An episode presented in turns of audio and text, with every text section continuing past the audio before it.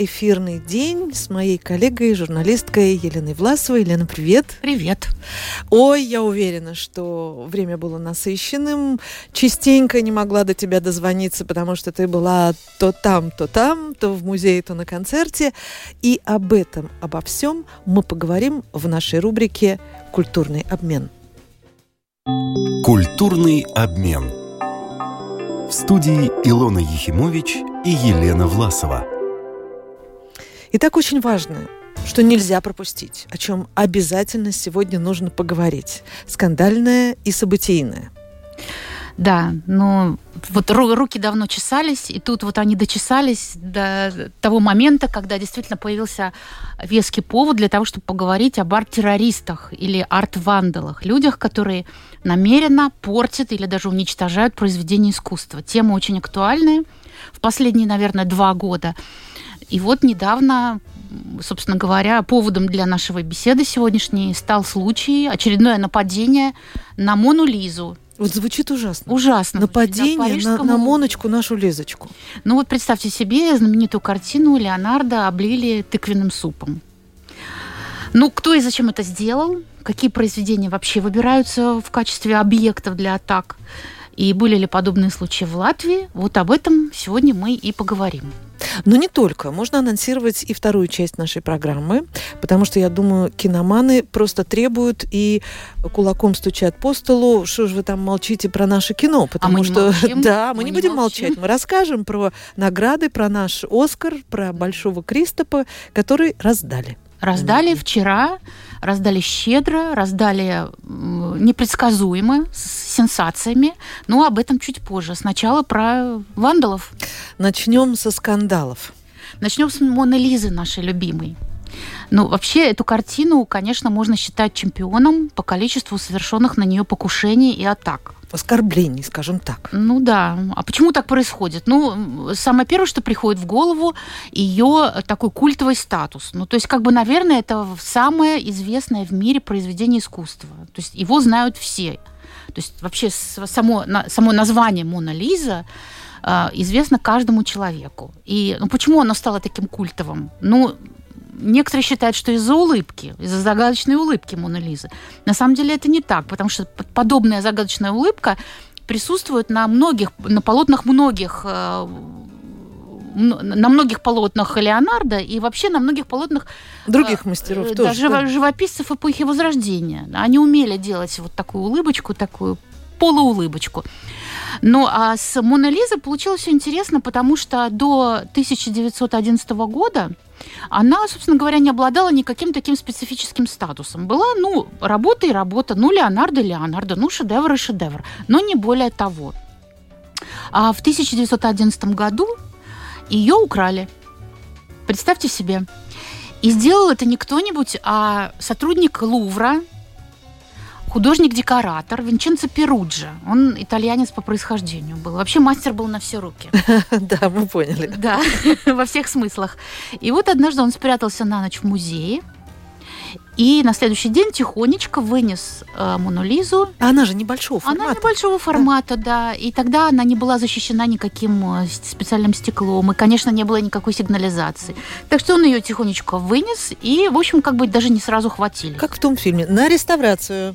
Да, да, да. И, кстати, мотивы этой кражи до сих пор, ну, не совсем ясны, потому что э, сам этот товарищ Перуджа, он уверял, что он хочет вернуть эту картину на родину в Италию, поскольку Леонардо все-таки итальянец. Но как-то он забывал о том, что Леонардо сам ее привез в Париж, и, как бы, собственно говоря, ее родина в Париже. Может быть, это его была ошибка. Ну, я думаю, что все-таки все-таки это он немножко хитрил, и, и мотивы у него были более какие-то прагматические, потому что, собственно говоря, попался он спустя два года после кражи, попался на том, что он попытался эту картину продать в Италии. Но неудачно. Тут его цапанули. Вот. И, кстати, отсидел он не так долго, всего лишь 6 лет. Вот, но э, Мона Лиза была возвращена из на свое законное да, место. Обратно да. во Францию. Ну, в общем, как бы это случилось э, в 1911 году, как я уже сказала. А спустя два года после кражи. Вообще, нет, я забыла еще сказать одну вещь, что пока ее искали все эти два года, то кого только не обвиняли в этой краже. вплоть до Пабло Пикассо и Гийома Аполлинера, поэта, который даже какое-то время отсидел вот за это преступление. Ни за что. Ни за что, да.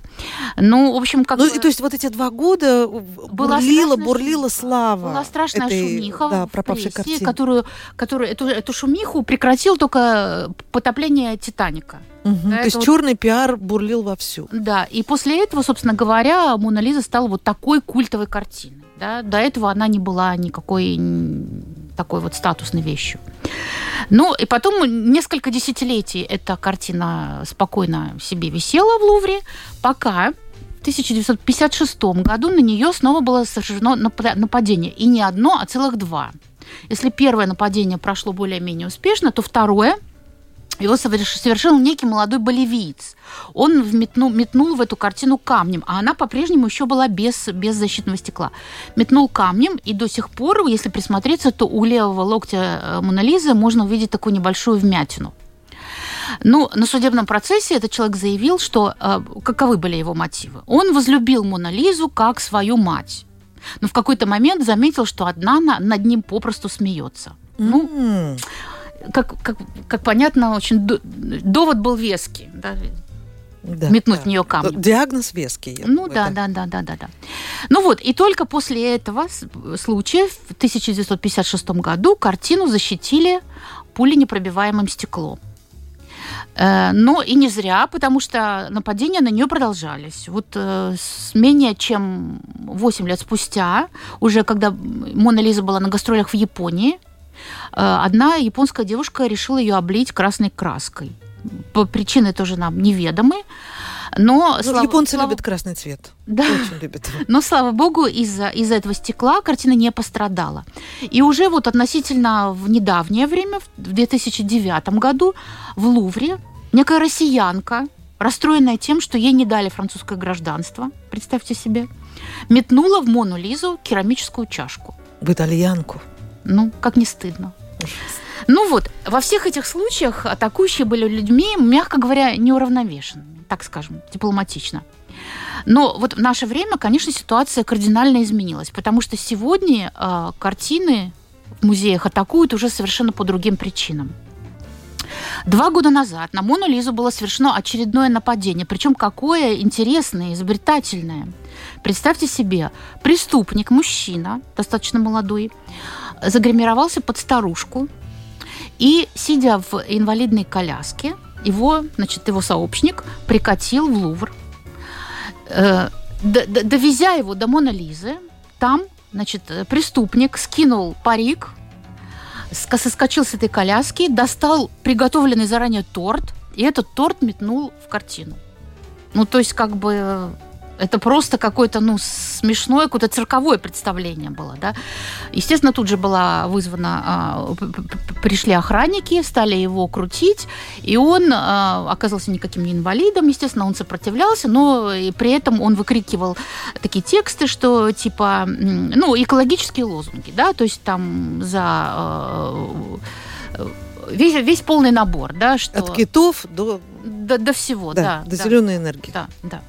И, собственно говоря, вот это новое нападение на Мону Лизу, когда ее облили тыквенным супом, это уже было нападение не экологических террористов или активистов, как хотите называйте, а э, цель была немножко другая. Это была цель привлечь внимание к пищевым проблемам. То есть ответственность за это нападение взяла на себя группа под названием «Репосты алиментары» – продовольственная контратака – и они выступают за то, чтобы продовольствие стало более доступным широким массам, чтобы э, оно стало частью социальной поддержки, чтобы людям выдавали какие-то талоны бесплатные на питание и так далее. Это непонятная программа, но якобы э, они руководствуются какими-то благородными мотивами, но вот факт остается фактом. Виновата во всем, как всегда. Как всегда, Мона Лиза, да. да. Ну, да, можно, конечно, э, бороться за социальную справедливость, но причем здесь шедевр Леонардо? Непонятно совершенно. Да, мировое наследие вообще, да. Ну, вообще, конечно, вот эта эпидемия вот новых этих атак, вот этих всех климатических, экологических террористов, она началась примерно где-то летом 2022 года. Когда буквально там чуть ли не каждую неделю приходили новости о том, что в том или ином музее европейском а, совершено нападение на тот или иной шедевр. Понимаешь, накипело за пандемию, открыли музей и пошла. Нет, нет, нет, нет, нет. Тут дело не в этом. Сейчас расскажу в чем. И сначала все эти нападения были, ну, такие странные, потому что даже не было непонятно, что это за нападение, когда нападающие просто приклеивались к картине. То есть они мазали руки каким-то специальным клеем и приклеивались к этому шедевру. Ну, то есть, собственно говоря, к стеклу. Потом приходила охрана, их как-то там отклеивали, и, значит, они уходили, но за, за это время, пока они приклеивались, они успевали вынести какие-то лозунги, что-то прокричать, все это э, снимали, потом выкладывали в социальные сети, и была такая, ну, своего рода шумиха. А, таким образом, значит, в числе жертв хочу перечислить, кто был. Весна Боттичелли во Флоренции, Лаокаон в Ватикане, Сикстинская Мадонна в Дрездене, девушка с жемчужной сережкой в Гаге и еще еще целый ряд известных произведений. Потом в ход пошли продукты питания. Значит, подсолнухи Ван Гога были облиты томатным супом, почти что Уорхоловским. Да. А, картину Клода Мане «Стага» облили жидким картофельным пюре. Но это, по-моему, какой-то особый цинизм. Фигуру Карла III в Лондонском музее Мадам Тюссо измазали тортом. Ну ладно, музей Мадам Тюссо мы не будем равнять с э, лучшими музеями мира, но тем не менее, это тоже вандализм. За всеми этими нападениями стояли, вот как я уже говорила, климатические активисты из организации Just Stop Oil. Она борется с глобальным потеплением и требует от правительства прекратить добычу ископаемого топлива. Ну, раньше эти люди блокировали автотрассы, э, где-то там нападали на танкеры, вывешивали какие-то лозунги там и прочее, прочее. А теперь вот они орудуют, орудуют в музеях. Почему? Ну, потому что эффект новизны. Они э, понимают, что ну, уже вот этими танкерами, перекрытием дорог уже особого внимания не привлечешь. Другое дело, когда ты нападаешь на известную картину. Это сразу информационный повод – об этом сразу все начинают говорить. Ролики можно выложить спокойно в социальные сети. То есть это становится такой очередной сенсацией. А потом тепло, Причем, уютно. Да. да. Причем действуют они очень обдуманно и осторожно, потому что выбирают только те работы, которые надежно защищены, которые не пострадают. И или их знают прекрасно. Да. Да. Или, например, когда они приклеиваются, то такой клей, который тоже легко отклеивается потом. Вот. И поскольку эти акции не, не наносят никакого серьезного урона шедеврам, то, собственно говоря, и не требуют никакой там супердорогой реставрации, угу. то, Никто никого говоря, в не да, а, никаких э, серьезных наказаний активистам не грозило до недавних пор. Теперь в последнее время меры стали ужесточаться, и уже есть несколько случаев, когда люди реально сели на конкрет... и получили конкретные сроки. Поэтому сейчас э, как-то стало с этим делом потише, пореже, поосторожней, но мы видим, что все равно это происходит. Но поэффектнее, значит, да. Да. Ну, наверное, если говорить вообще об истории арт-вандализма, то это его истоки уходят в глубину веков. Да? То есть как бы уничтожением художественных ценностей сопровождались все войны, все революции, все пучи, и вообще любые потрясения в истории человечества. И, и сегодня тоже в этом смысле мало что изменилось, потому что когда талибы взрывают статуи Будды в Афганистане, или когда активисты движения Black Lives Matter нападают на памятники Черчиллю, да, или, или э, Христофору Колумбу, это тоже, это тоже примеры современного вандализма. Хотя мотивы у этих нападающих у всех разные. Ну, наверное, если классифицировать э, вандалов так или иначе, да, то выделяются несколько таких больших групп. При первая группа это э, нападающие с политическими мотивами. То есть это вандалы, которые руководствовались политическими мотивами или, по крайней мере, так сами об этом заявляли. Ну вот приведу лишь несколько таких самых ярких примеров. В 1914 году британская суфражистка напала с топором представьте себе, с топором, как брутально, на картину Веласкеса «Венера с зеркалом». Разбило стекло, довольно сильно поцарапала порезала эту картину. Хотела сказать, поранила. Поранила, да? поранила, угу. да. Ну, какие у нее были э, мотивы? Она об этом открыто заявляла в прессе, что она протестовала против ареста своей подруги, тоже известной суфражистки, которую там арестовали, посадили там на какой-то срок в тюрьму за какие-то тоже вот акции протеста. Следующий пример. В 1974 году молодой художник Тони Шафрази расписал красной краской из баллончика картину Пикассо «Герника». Ну, собственно говоря, картина сильно не пострадала, потому что она была покрыта лаком защитным. Но, тем не менее, потребовал реставрации после этого.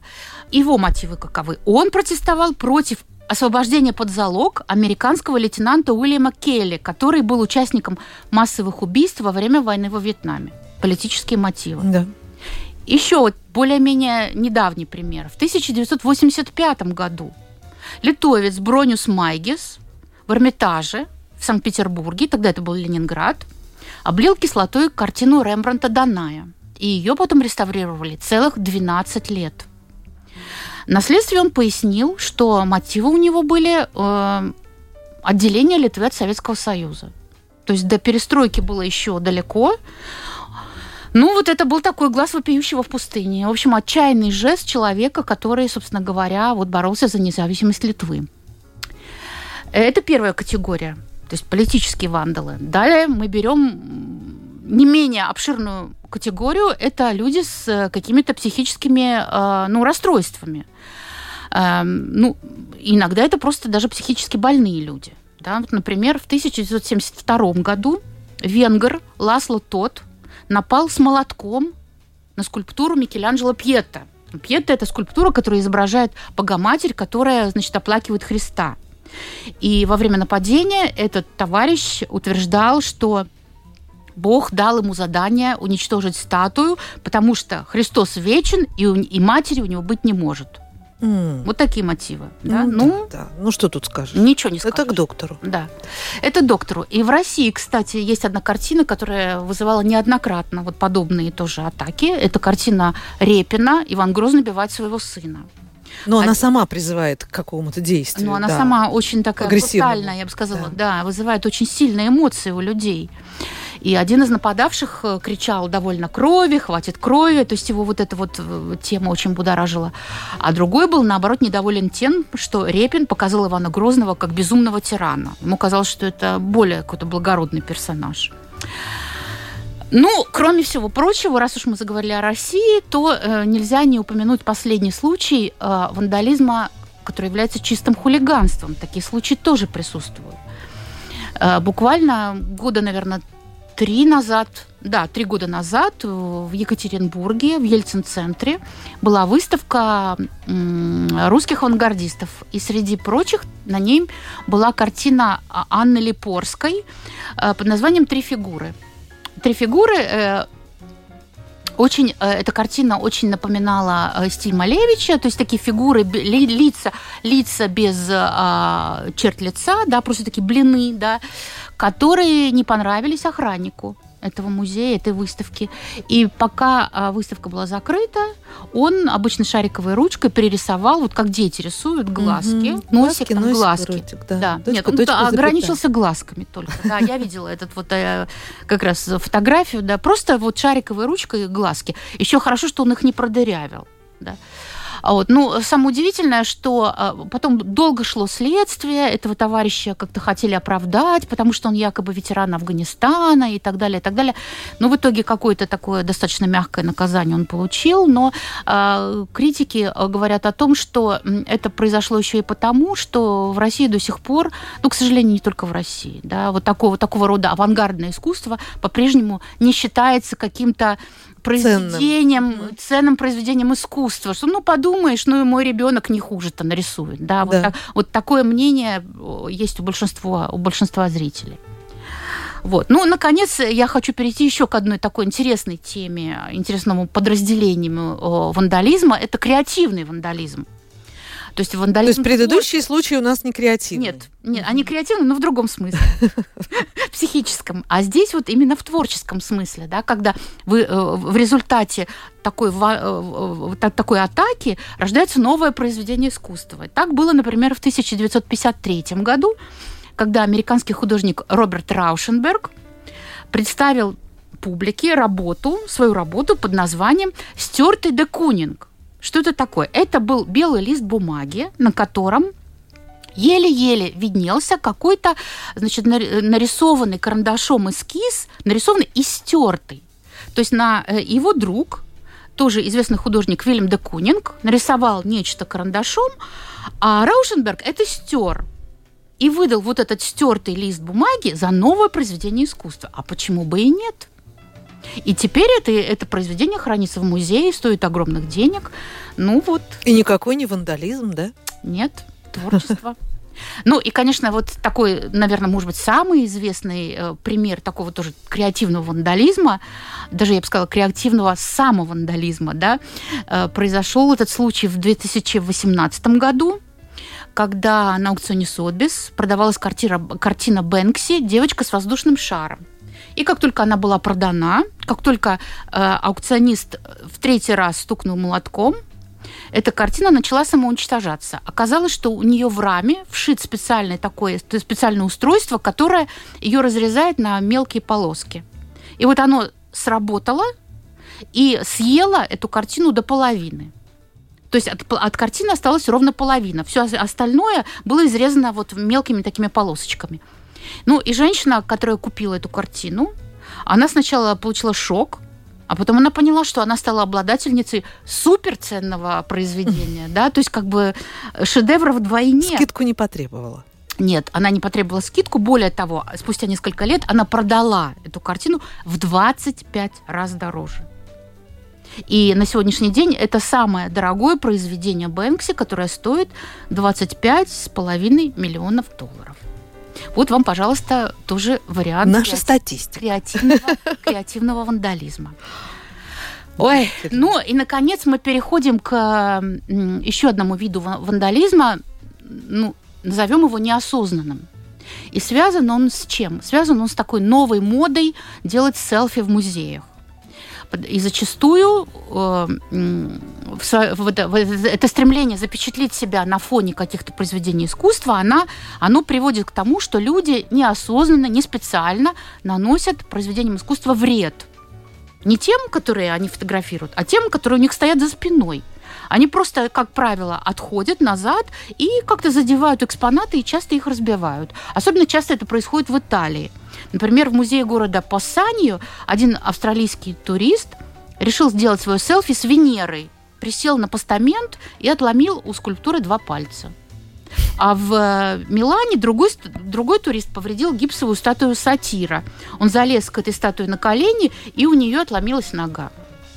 Ну, вот Бывает. То есть вечные ценности, они не всегда бывают такими вечными. Нет, они совершенно... Особенно, если они из гипса, нет, да. Нет, нет. Но вот интересно, как же обстоят дела в наших музеях? Да, Часто это ли любопытно. они подвергаются вот подобным атакам?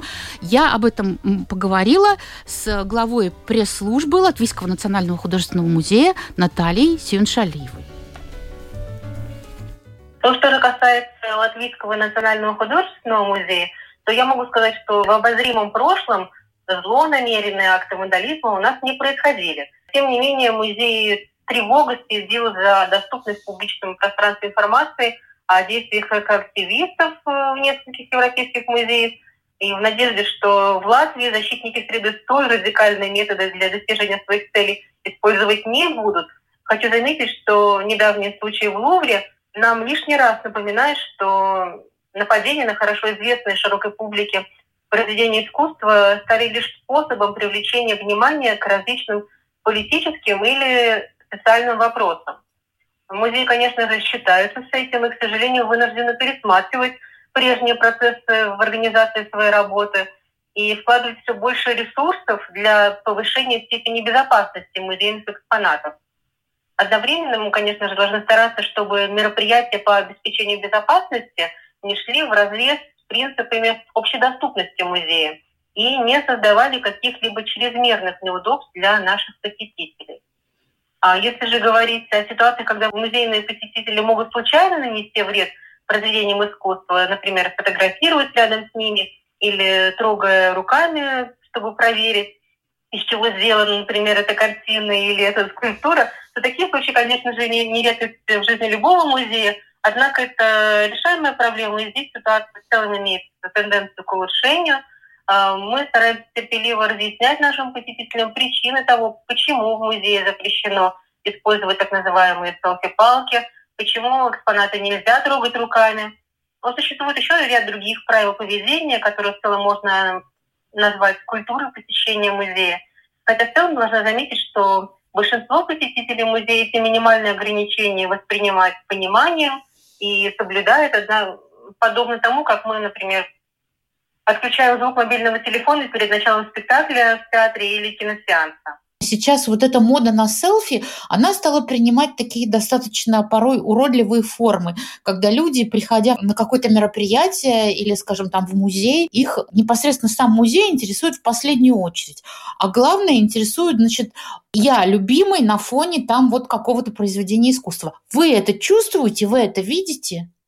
Да, конечно. И если это не мешает другим посетителям и не вредит самим произведением искусства, то мы не возражаем, если посетители не используют, например, вспышки или, как я уже говорила, э, селфи-палки, потому что, отходя, э, чтобы себя улучшить, заснять э, на фоне картины, можно случайно, может, например, задеть полотно и таким образом нанести ему поправимый, хотя с большим трудом, но ущерб.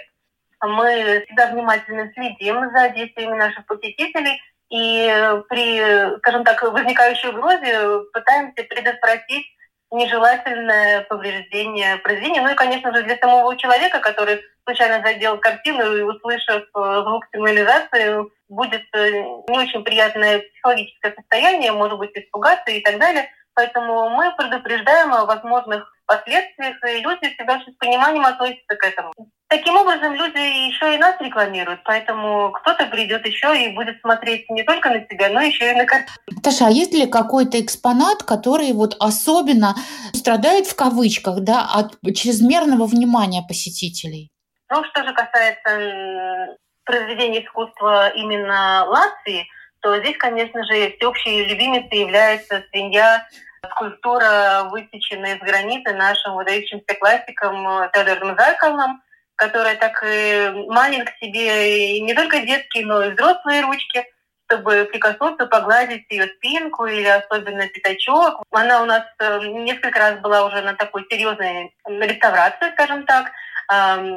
Эта скульптура, когда мастера работы по камню очень тщательно очищали замусоленные руками пятачок. Это было достаточно трудоемкой работой. Если вы помните, несколько лет назад у нас было торжественное возвращение этой свиньи в экспозиционный зал, потому что, ну да, с течением времени носик у нее запачкался. Поэтому как бы если с камнем работать легче, чем с графикой, например, или с произведением, э, написанным на холсте маслом, но все равно это как бы скульптура, это не картина, ее так э, легко зала не унесешь. Поэтому это несколько тонн, и там уже требуются совершенно другие усилия. Потому что если бы люди знали, сколько сил и средств и денег, конечно же, вкладывается в то, чтобы отреставрировать поврежденное произведение искусства, я думаю, что многие с большим пониманием относились бы своему желанию прикоснуться к прекрасному. Ну, а были ли какие-то вот конкретные, я не знаю, там, административные меры, штрафы по отношению к людям, которые намеренно или не намеренно, нечаянно повредили экспонаты? Вот таких случаев я, честно говоря, не припомню. Угу. Так, чтобы вот... Э, потому что в любом случае наш музей всегда находится в авангарде всех, э, скажем так, культурных событий, Э, Латвии, и если бы что-то произошло бы, то наверняка бы это было бы успешно слуху, и тогда такой бы случай точно мимо средств массовой информации точно не прошел. У нас сейчас общество очень активное, все о любых огрешностях в работе музея сразу сообщаются в соцсетях, и мы на это реагируем, но вот, скажем так, таких вот ярких случаев я не припомню. Ну и хорошо, что у нас вот что у нас нет такой злости к произведениям искусства. Но, кстати, э, если вы хотите почувствовать себя в роли вандала, не побоюсь этого слова, то можно поискать э, на Ютубе шоу Джимми Карр «Destroys Art». Это британское шоу, телешоу, которое вышло несколько лет назад, такое провокационное дискуссионное шоу, которое вел популярный комик Джимми Карр. И оно было посвящено тому, стоит ли отделять произведение искусства от личности творца. В студии были представлены произведения искусства, созданные людьми, которые совершили различные преступления, начиная от Гитлера. То есть э, э, редакция этого шоу купила купила где-то на аукционе или где-то его э, какую-то раннюю работу и представила Он же её- был художником, учился да, художник, да, да, да. Э, И представила ее на суд публики, да.